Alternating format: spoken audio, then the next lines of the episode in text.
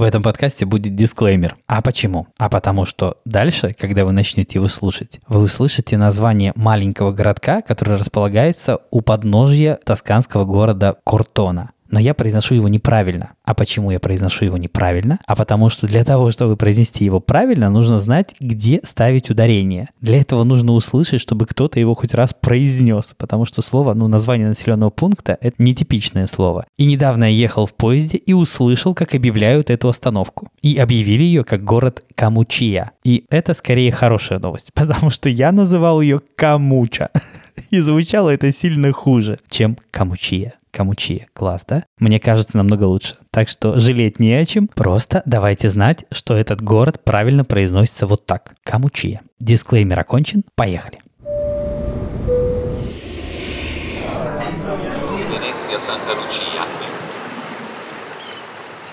Привет. Меня зовут Сергей Нестер, и вы слушаете подкаст «Полуостров», в котором я рассказываю о том, как мы переезжаем в Италию. Те, кто давно следит за нашими приключениями, знают о том, что я жду ответ из полиции. Ответ должен прийти по WhatsApp. И сегодня я его получил, но очень странным образом. Как водится в Италии, все можно получить, но очень странным образом. Я ждал ответа на сообщение ровно месяц и два дня. И вот сегодня мне прислали ответ. Ответ такого характера. Пришлите, пожалуйста, еще раз ваше сообщение, потому что его уже нельзя прочитать. То есть к тому моменту, когда мое сообщение решили все-таки прочитать, WhatsApp уже удалил старые документы. Потому что, ну, потому что старые. И сегодня меня попросили их переслать заново. Это последнее, на что я рассчитывал, серьезно. Это какая-то странная вещь, абсолютно. Причем это еще не все. Суть в том, что буквально завтра я собирался написать бумажное письмо и отнести его на почту. С тем же текстом, который уже отправлял. Ну, для того, чтобы получить хоть какой-нибудь результат, потому что было понятно, что месяц жду, никто ничего не отвечает, что дальше непонятно. Ну, в итоге вот было принято решение, что надо идти ногами, буквально упаковывать все это в бумажный конверт и отправлять. И, блин, и вот что делать сейчас, непонятно. Явно перспективы застрять еще на месяц есть. Вот я абсолютно не тешу себя надеждами, что их нет. Они есть. Уверен в этом, абсолютно. И теперь вот такая ситуация, что вроде бы я получил то сообщение, которое так долго ждал, а для тех, кто не в курсе, я его так долго ждал, потому что я просил полицию перенести мне сроки изготовления вида на жительство, потому что мне они очень нужны. Без них я не могу забрать семью, например. Без них я могу теоретически, но очень криво открыть счет в банке, ну и так далее. В общем, мне очень нужен готовый вид на жительство. А для того, чтобы его получить, соответственно, нужно с полицией договориться, чтобы она мне его перенесла на пораньше. Вот суть мытарств как раз в этом. Пока, как вы видите, совершенно безуспешно. И вот, и получается, что я очень ждал это сообщение, но при этом вроде бы нашел уже какой-то рабочий метод. Ну, как рабочий, по крайней мере, что-то, что могло бы сработать. И выходит вроде бы как, ну, тебе же ответили, зачем тебе отсылать 100 писем нам, зачем ты это делаешь? Вроде как странно. Понятно, в чем суть, да? Они вроде как помогли, но таким образом, что уже и сам не рад. Ну, буду смотреть. Пока решил, что недельку я подожду. Если будет происходить то же самое, тогда буду переходить к тяжелой артиллерии, слать бумажные письма, ну и что-то в этом роде. Окей, отвлекся. Итак, вид на жительство — это еще не все. Да-да-да, это еще не все. Есть легкое ощущение, что мы слегка промахнулись с городом. Нет-нет, только слегка, не сильно, немножко. Все предыдущие эпизоды этого подкаста я хвалил итальянскую Перуджу, город, в котором мы живем. И, в общем-то, готов продолжать это делать. Но окончательно я не уверен. Вернее, я окончательно не уверен, что стоит остаться здесь совсем. Основная проблема — это, как ни странно, погода. Мы здесь около двух месяцев, и, в принципе, какие-то выводы делать уже можно. Недавно я прочитал, а недавно это буквально сегодня утром, статью, в которой Перуджа фигурировала как самый ветреный город Италии. И я понимаю, что, зараза, есть вероятность, что они правы. Серьезно, с ветром здесь проблема. Ну, вернее, с проблема. Проблема с тем, что он здесь есть всегда. И это не очень комфортно. Нет, окей, понятно. Я большую часть своей сознательной жизни провел в местах, где погода была сильно хуже, разумеется. Вроде бы как грех тебе жаловаться. А с другой стороны, учитывая то, что мы можем фактически выбрать абсолютно любой город Италии, потому что мы работаем удаленно, у нас онлайн-школа итальянского итальянского языка, а это значит, что мы можем жить в любом итальянском городе. Абсолютно в любом. И есть желание не то, чтобы резко все поменять, но есть желание хотя бы присмотреться, посмотреть, сделать какой-то более сознательный выбор, потому что я говорил уже много раз раньше, не то чтобы и сейчас он не был сознательным, просто не было возможности.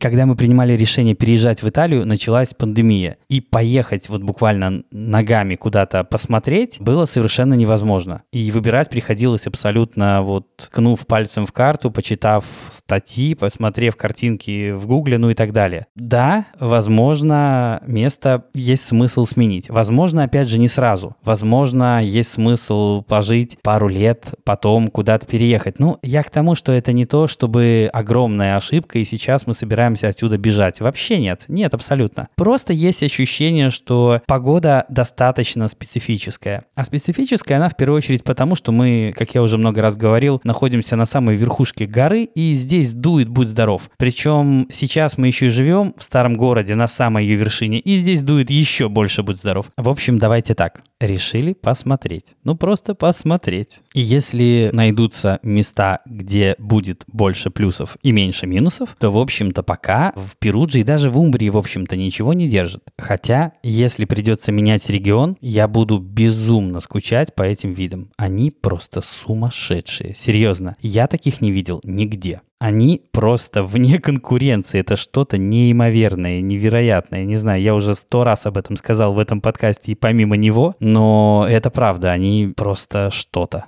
Затянул я со вступлением, ребята, и справляюсь. В прошлый раз мы решили посмотреть три города сразу, в один день. И, в общем-то, нам это удалось вполне себе успешно. В этот раз план был менее амбициозным. Было всего два города. Мы собрались поехать в город в Умбрии, который называется Орвьето, и город в соседней Тоскане, который называется Кортона. Кстати, это тот самый город, который можно увидеть в фильме «Под солнцем Тосканы». И из-за этого же фильма, кстати, говорят, что в городе взлетели цены на жилье. И они, в общем-то, особо и не упали, судя по всему. До Куртоны ехать сравнительно недалеко. Мне показалось минут 40, наверное, что-то такое от Перуджи. Ну, в общем, не могу сейчас точно сказать, сколько по времени, но достаточно быстро. Недалеко. По дороге, кстати, было видно озеро Тразимено. Честно, у меня очень неоднозначное отношение к этому озеру, хотя я никогда там не был, ни разу. Но выглядит оно, ну, мне не очень нравится, честно. Вот правда, не могу сказать, что я воспылал страстной любовью к этому озеру. Ну, нет. Я пытаюсь на него посмотреть с одной стороны, с другой стороны. Ну, нет. Вот сейчас я видел его в окошко. В первый раз. Пока мы ехали на поезде вдоль озера, примерно половину этого расстояния занимал тростник такой глухой прямо до берега. Потом началось что-то вроде таких, не знаю, огородных палаток, я бы так это назвал. Уже где-то в последней трети было что-то вроде причалов с яхтами, когда это начало выглядеть более по-морскому, что ли. Это меньше стало напоминать такое обычное наше пресноводное озеро, водохранилище. Стало похоже на что-то более такое интересное. Но справедливости ради надо заметить, что у Тразимено очень классный цвет воды. Это такой светло-бирюзовый, очень красивый. Цвет воды прямо очень классный. Скорее, когда я говорю, что мне не нравится Тразимено, я говорю о береге больше, чем о воде. Ну и, как я сказал, я никогда не видел его прямо близко-близко, поэтому, вероятно, я когда-нибудь все-таки приеду и скажу, ах, ошибался, простите. Пока нет. Ну, возможно, есть и другие мнения. На своем не настаиваю, исключительно мое личное. Вкусовщина, давайте так. Итак, мы доехали, но по традиции не до города. Что значит по традиции не до города? Это значит, что в прошлом нашем путешествии нам пришлось идти 4 километра пешком от станции до города. В этом, ну, мне показалось, что примерно столько же. Не меньше так точно. Но мы об этом знали. Мы заранее подготовились. Мы знали о том, что станция располагается не в городе, что до него еще нужно будет дойти или доехать доехать, а доехать смысла большого нет, потому что тогда ты все пропустишь, ну, как по мне. И лучше идти пешком, опять же, постфактум об этом говорить легко, а когда ты идешь туда пешком, то часто сомневаешься в этом заявлении. Но сейчас уже, когда ноги не гудят, уже кажется, что можно громко говорить такие странные фразы, лучше идти пешком. Но сейчас, да, вот сейчас хочу сказать, что лучше идти пешком подъем от станции до города не очень удобный. Но, возможно, есть другой. Вот это тот, который выбрали мы, по которому мы поднимались. Это была автомобильная дорога с таким узеньким подобием тротуара. Почему подобием? Потому что идти вдвоем по нему уже нельзя. Можно идти только гуськом, друг за другом. Иначе ты просто не вмещаешься в это вот подобие тротуара. Ну, чтобы вы понимали, насколько он узкий. Это сантиметров 50, наверное, примерно. Да, подниматься по этой дороге достаточно неудобно, но то, что вокруг, компенсирует любые неудобства. Это что-то волшебное. Это оливковые рощи, смешанные с маками красными. Это, правда, выглядит совершенно удивительно. Ты идешь, и вокруг тебя все время поют птицы и колышутся красные маки. И это выглядит совершенно нереальным. Дальше было хуже. Пошел дождь,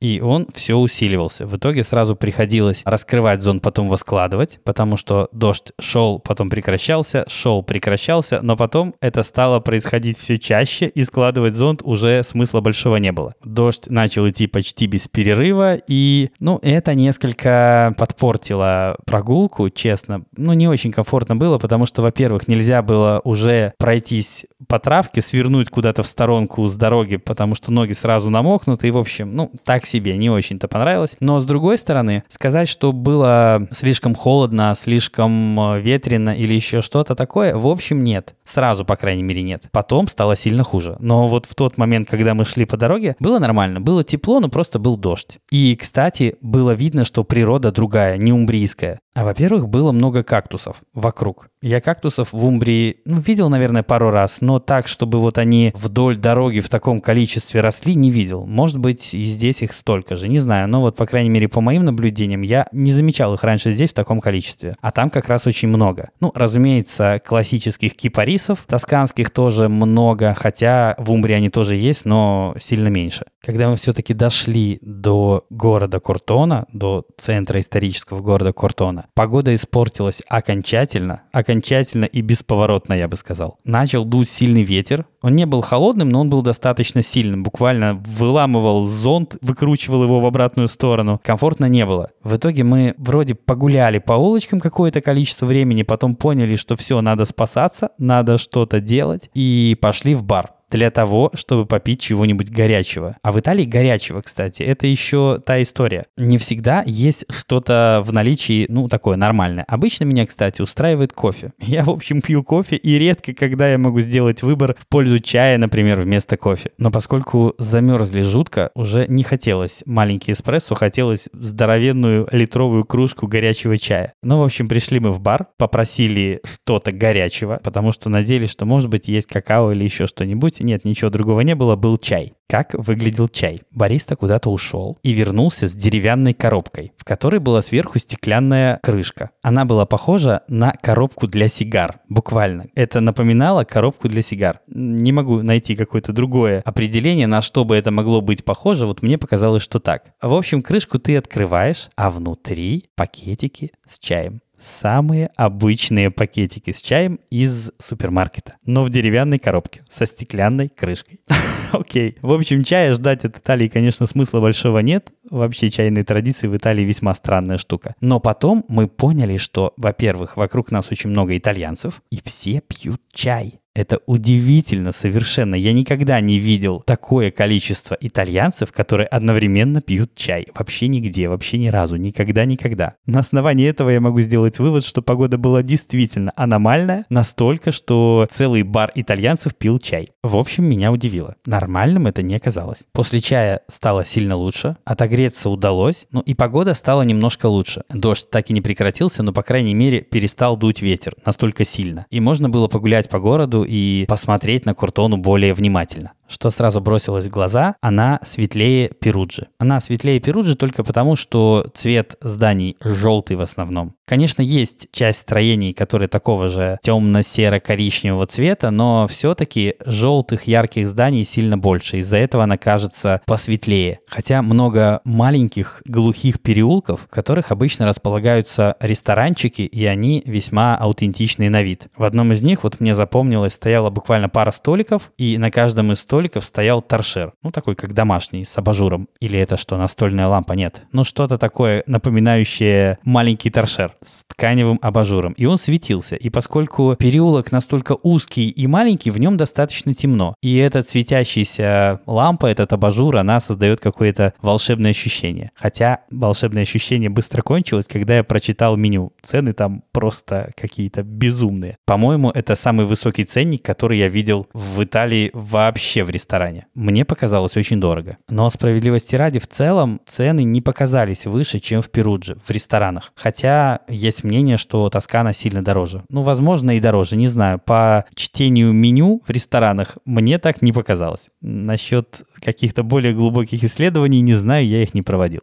В центре города есть площадь, она маленькая, нет, она очень маленькая, она маленькая-маленькая, но она вполне уютная. Есть такая большая лестница, на которой люди, я так полагаю, обычно сидят, когда нет дождя и можно задом туда сесть. Но поскольку все было мокрое, никто там не сидел. В обычные дни, думаю, сидят. Но в целом, в целом она хорошая. Куртона показалась очень приятным городом. Она, конечно, немного туристическая. Я видел огромное количество туристов даже вот в ту погоду, которую я писал. Погода была вообще не огонь, совсем нет. Но, тем не менее, туристов было много. И еще жаль, я забыл микрофон и не смог записать тосканский диалект для нашего курса итальянского. Я хотел это сделать, но я просто забыл положить его в рюкзак. Он слышен. Слышно, что люди разговаривают по-другому. Чтобы вы понимали, от Перуджи до Куртоны 49 километров. Это по дороге. Если не по дороге, не знаю, как это возможно, но тем не менее, тогда 37 километров. Это совершенно смешное расстояние по любым меркам. И тем не менее, слышно уже, что люди говорят по-другому. Это удивительно, но это факт. Да, надо сказать, что план мы провалили, что в Орвьето мы не поехали, потому что показалось, что смысла в этом мало. Поскольку погода испортилась, было понятно, что, наверное, лучше перенести это мероприятие на другой день. Поэтому в Орвьето мы съездим в другой раз. Решили в этот раз ограничиться Куртоной, посмотрели на сайте итальянских железных дорог, во сколько поезд, и вроде бы как все хорошо, можно было выходить обратно в сторону станции. Пошли мы обратно тем же путем, по дороге, и на дороге, кстати, был забавный случай. Во время нашего движения я видел, что машина рядом с нами поравнялась буквально, ну, замедлила свой ход, потому что мы-то пешком, а он нет. Это был такой маленький белый Fiat 500, и начало открываться стекло. И я подумал, что сейчас он будет возмущаться. Ну, как какого рожна вы идете по дороге, тут люди ездят, вот это вот что-нибудь в таком духе я ожидал услышать. На самом деле совершенно нет. Человек из машины спросил, не подбросит ли нас. Мы вежливо отказались, но было приятно. На поезд мы успевали, вернуться решили по той же дороге, посмотреть еще раз по сторонам, полюбоваться, и поэтому принимать приглашение не стали. Но когда мы пришли на станцию, выяснилось, что купить билет на тот поезд, который мы нашли на сайте итальянских железных дорог, невозможно. Почему? А я не знаю почему. Потому что невозможно. Там нет станции как таковой, ну, вернее, станция есть, но внутри помещений нет. Нет никаких касс, ничего, есть только электронный вот этот вот будка, которая продает билеты. И будка не разговаривает, будка просто не показывает такого маршрута. Этого поезда как будто не существует. И следующий через час. Ну, мы решили через час, не через два и не через четыре, в принципе, нормально. Можно прогуляться по окрестностям. Окрестности из себя представляют на самом деле замечательнейшее зрелище. Во-первых, это, ну, такой маленький городок, но это первый город в Италии, и, наверное, не только в Италии, который хорош прям начиная с вокзала. Вот ты проходишь от станции 10 метров, и там нет никакого мусора, ничего вот этого, что, в принципе, обычно связано с вокзалами, станциями и так далее, нет. От слова совсем. Городок очень аккуратный, везде постриженные газоны, дома хорошие, территории вокруг ухоженные, мусора нет, а правда и людей совсем нет, вообще нет. Но, скорее всего, это связано с тем, что было воскресенье, когда мы ездили. А воскресенье не только в этом городе, но и, в общем-то, город, кстати, называется Камуча. И вокруг не было ни души, но гулять было очень приятно. Ну и в самом начале эпизода я говорил о том, что мы присматриваем места, где можно было бы остановиться совсем, ну совсем не совсем, но какие-то альтернативы тому месту, где мы живем, где, возможно, будет получше обстоять ситуация с погодой. И, кстати, несмотря на то, что в этот раз погода была ужасная, ветер не был холодным, было ощущение того, что воздух был теплый. Ну, понятно, что по одному визиту судить сложно, но показалось так. Мы прогулялись, поскольку час оставался, мы прогулялись по городку. Он очень такой, в хорошем смысле, респектабельный. Может оказаться очень скучным, не знаю. Как я сказал, было воскресенье, по воскресенью судить сложно. Но ты по нему идешь и понимаешь, что у людей все хорошо. Ну, я думаю, что я объяснил, в общем, ситуацию примерно так. У людей все хорошо. Никаких структурных проблем у них явно нет. Все очень ровно, аккуратно. Я бы сказал, что более аккуратно, чем в обычных умбрийских, например, городах, которые я видел. Но, опять же, это достаточно субъективная история. Мне показалось, может быть да, может быть нет. И, кстати, много кошек, а у нас их почти нет ну, очень мало. У нас много собак, но мало кошек. А там кошек много. Час прошел быстро, поезд пришел вовремя, сели, никаких проблем больше не было. Но когда мы ехали обратно, за нами сидела женщина и разговаривала по телефону. Ну, она разговаривала по видеосвязи даже так. Она кричала в телефон, но суть не в том, что она кричала в телефон, а суть в том, на каком языке она кричала в телефон. И я не знаю на каком, но это самый странный язык, который я когда-либо слышал. Честное слово. Я никогда не слышал звуков более более странных, которые человек адресует своему телефону. Вообще никогда. Это очень странно звучало. Очень.